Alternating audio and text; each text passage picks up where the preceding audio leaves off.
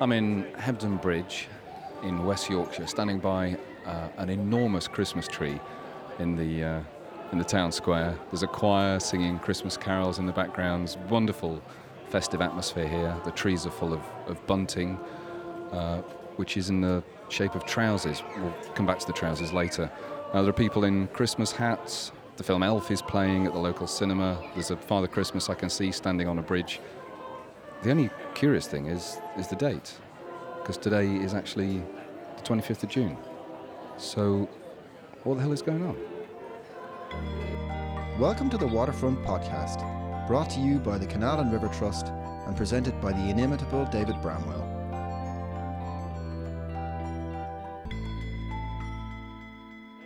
It's the 25th of June. Can I ask what's going on? Because of the floods back in December, Christmas was wiped out for Hebden Bridge. They've organised this as a as a summer Christmas, if you like, to um, entertain people, and it's brought a lot of people in, and it's just amazing. You know, these shops were all up to the tops of the doorways in water, and they've all bounced back, um, you know, from the the abyss, if you like.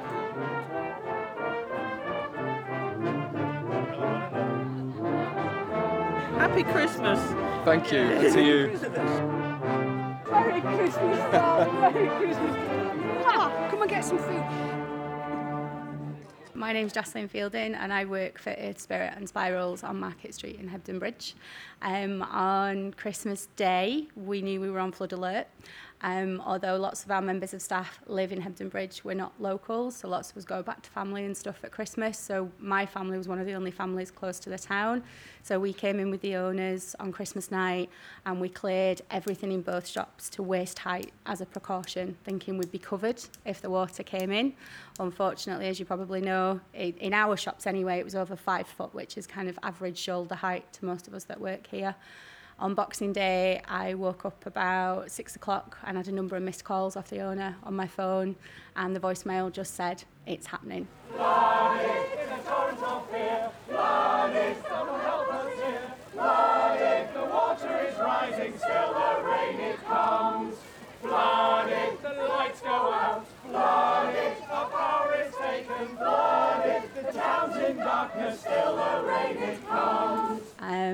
Then got a WhatsApp group of colleagues together and we were discussing what to do. One colleague got in to get the owner out of town because we were worried about how she was going to manage getting through the water on her own and what kind of physical and emotional state she was in.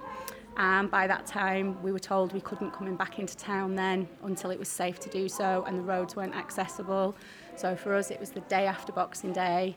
Uh, we all arrived, I think there were 17 of us in total came and began cleaning up and began building the shops back together.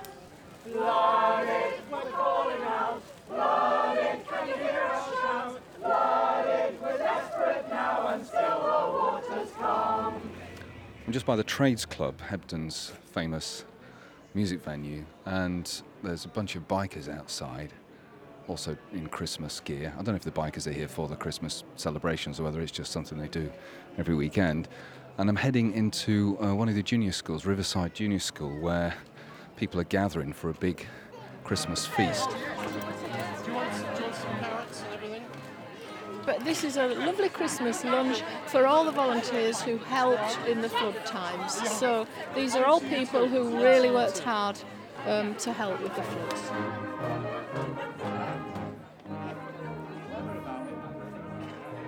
The bikers that are all here today, they were part of the volunteer groups who helped with the disasters in Yes. uh, Christmas time. Yes, we came down and um, we did we, what we call biker security.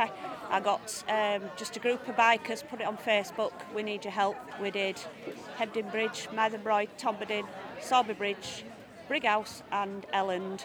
Um, and we just walked the towns every night from seven at night to three, four, five in the morning, just making sure that people's houses were safe, just stopping people from looting and breaking into houses, basically. Wow. It's very different to um, Mick Jagger back in the 60s hiring the Hells Angels to as Yeah. security for his, Yeah. for his gigs. Yeah, yeah. It also lets people know that bikers aren't as mean as we make out. And you're here to, to have Yes, have some food they've with everyone? invited us for Christmas lunch, which we're coming for in five minutes, Terrific. and then we are doing a ride through. They've asked us to do a ride through the town. So at half past two, we're leaving Mytholmroyd Community Centre, riding down through the town, up weaving up and down the streets, and then back off again. I'm sure I'll hear you before I see Oh, you. you'll hear us. You will hear us. They've asked for a, a sound like a thousand Spitfires, and they're going to get it.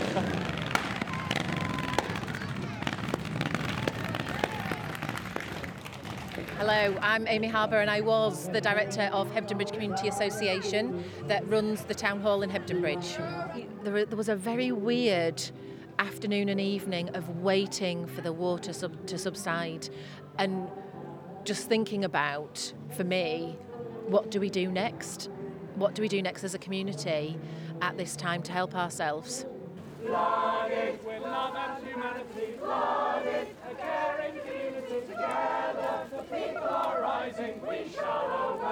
So what they did was help make the town hall the focal point for the community, while Amy's husband Tim built a web app, a database that could be accessible from any mobile device.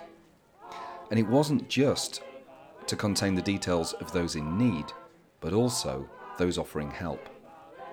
It was a combination of community spirit, social networking, and technology that helped Hebden pull through the crisis. The idea was to just open the doors of the town hall as a dry place and we could make tea and coffee for people and we had electricity so we set up a mobile phone charging point so that people could still contact friends and family or emergency services. So you have hundreds and hundreds of people walking through the doors, and every single one of them has a different story.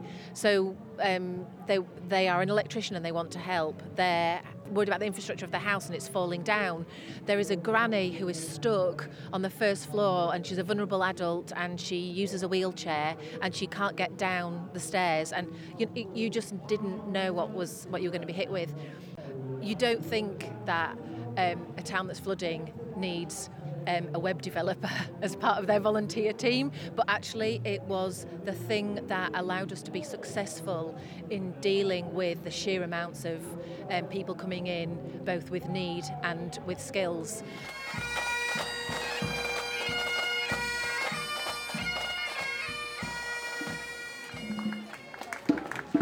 I've, just spotted Elvis. Uh, there's a question I have to ask him. Elvis, I am. can, can I ask Merry you a question? Christmas, Merry, Merry. Christmas. I have a question for you. Yeah, yeah, yeah. Are you having a blue Christmas? Yeah, sure am. I'm, I'm, I can't help it. Uh, all this snow has got. Hmm, I think Elvis might have been overdoing it with sherry. But while Hebden's festivities were in full swing, a few miles away, the village of Mytholmroyd was hosting its own celebrations in the form of a gala. Mytholmroyd had in some ways been hit even worse, with some residents still unable to return to their homes six months on. I was only just beginning to take in the full extent of the effects of these floods. Um, I'm Sue Slater and I'm in Mytholmroyd in Headquarters Hairdressing Salon, um, which is right on the main road. Um, yeah, we, we were flooded three years ago and within three or four days we were back up and running again, uh, but this time it was completely different. We had structural damage, we'd lost um, windows, uh, walls had come through, the water was above six feet in the salon, so everything that was in the salon was um, had to be thrown away. We lost the front window. Um, my reception desk is somewhere down the river somewhere. I've never found it. On one of these days when I was wandering around uh, Mytholmroyd and saying, what can we do, can I help, you know, um, I, there was a, a group of um, young young boys and they come from Bradford and they stopped me and they said, excuse me love, can you, can you tell me where where we deliver the food to? And I said, well, what food is that? He said, well, we've made all these curries and things and, we, and we're bringing them down tomorrow. Uh, but we need to know where they need to be dropped off. We, we've been told to bring them to Mytholmroyd, and this is Mytholmroyd. And I said, yes, it is. And he said, well, where do we take them? Where do we deliver the food? So I said, oh, well, there's a, because we'd set up hubs by this time, and we'd got a little hub across at the Memorial Garden and one at the top of the hill. And I said, well, I think you need to, you know, if you wouldn't mind, would you drop them off there? I'm sure they'll, they'll, they'll see to you. Uh, and would be very grateful. And he said, oh, right, he said, because he said, you know, at times like this, we have to stick together and do things for one another. And I just said to him, I said, that's really kind, but can you stop now? Because I haven't cried yet. And you're just about to make me cry with your kindness. And he went, all right, love, and he scurried off. so that was, uh, that's another, you know, little story of people coming from from away to help us, and they came from all over the country really to help. Don't sit under the apple tree with anyone else but me. Anyone else but me. Anyone else but me. No, no, no. Don't sit under the apple tree with anyone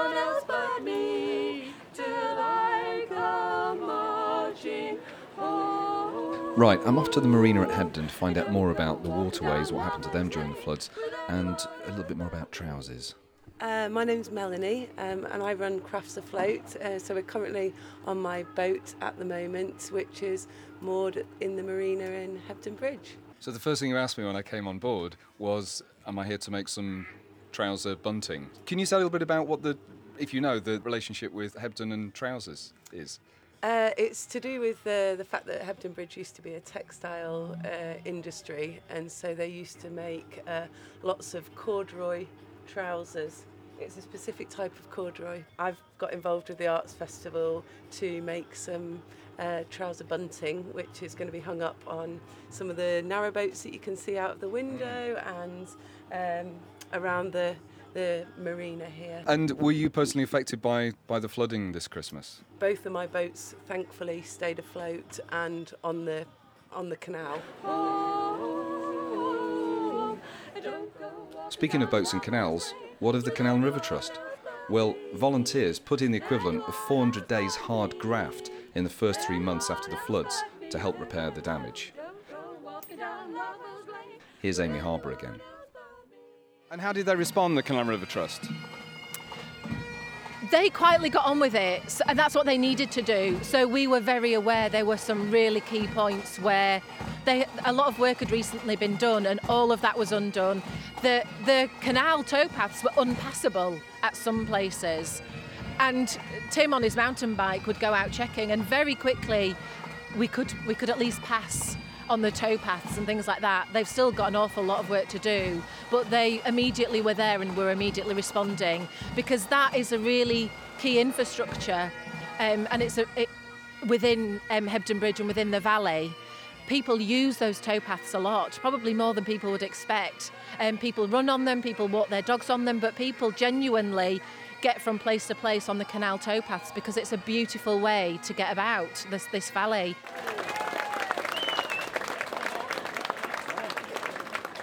The festive atmosphere that weekend at Hebden was unforgettable. On Boxing Day, the townsfolk even held a great procession. Singers in blue rags, dressed as raging torrents of water, sang the story of the flood, followed by people dressed as mud monsters, mud spattered Christmas trees, then eager beavers and busy bees with brushes for cleaning, and finally, a giant and glorious sun. The people interviewed for this podcast represent only a tiny fraction of the selfless work and goodwill of countless volunteers. While the Canal and River Trust responded to the Boxing Day floods by setting up a fundraising appeal which raised £142,000 from regular givers, online donations, and the People's Postcode Lottery. And the final word comes from Amy Harbour. Me and Tim want Christmas at this time of year every, year. this is great. I mean, we're outside nicer. enjoying the sun together. Oh, it's fabulous. For me, today is so, so important because it is a reflection of what we did together after the floods. But today we can celebrate. We couldn't celebrate on the 27th. Today we're celebrating our community. That was so beautifully said. And the bagpipes stopped halfway through it. Would you be able to? I said. You said for me today um, is Oh, really okay. important because. Okay, okay, yeah. Um, Cursed. yeah, I love it. like- they should come in at the end. This Waterfront podcast was produced by David Bramwell with music by Oddfellows Casino. It was a Smoke Creatives production for the Canal and River Trust. If you like the Waterfront podcast, please leave a review for us on iTunes.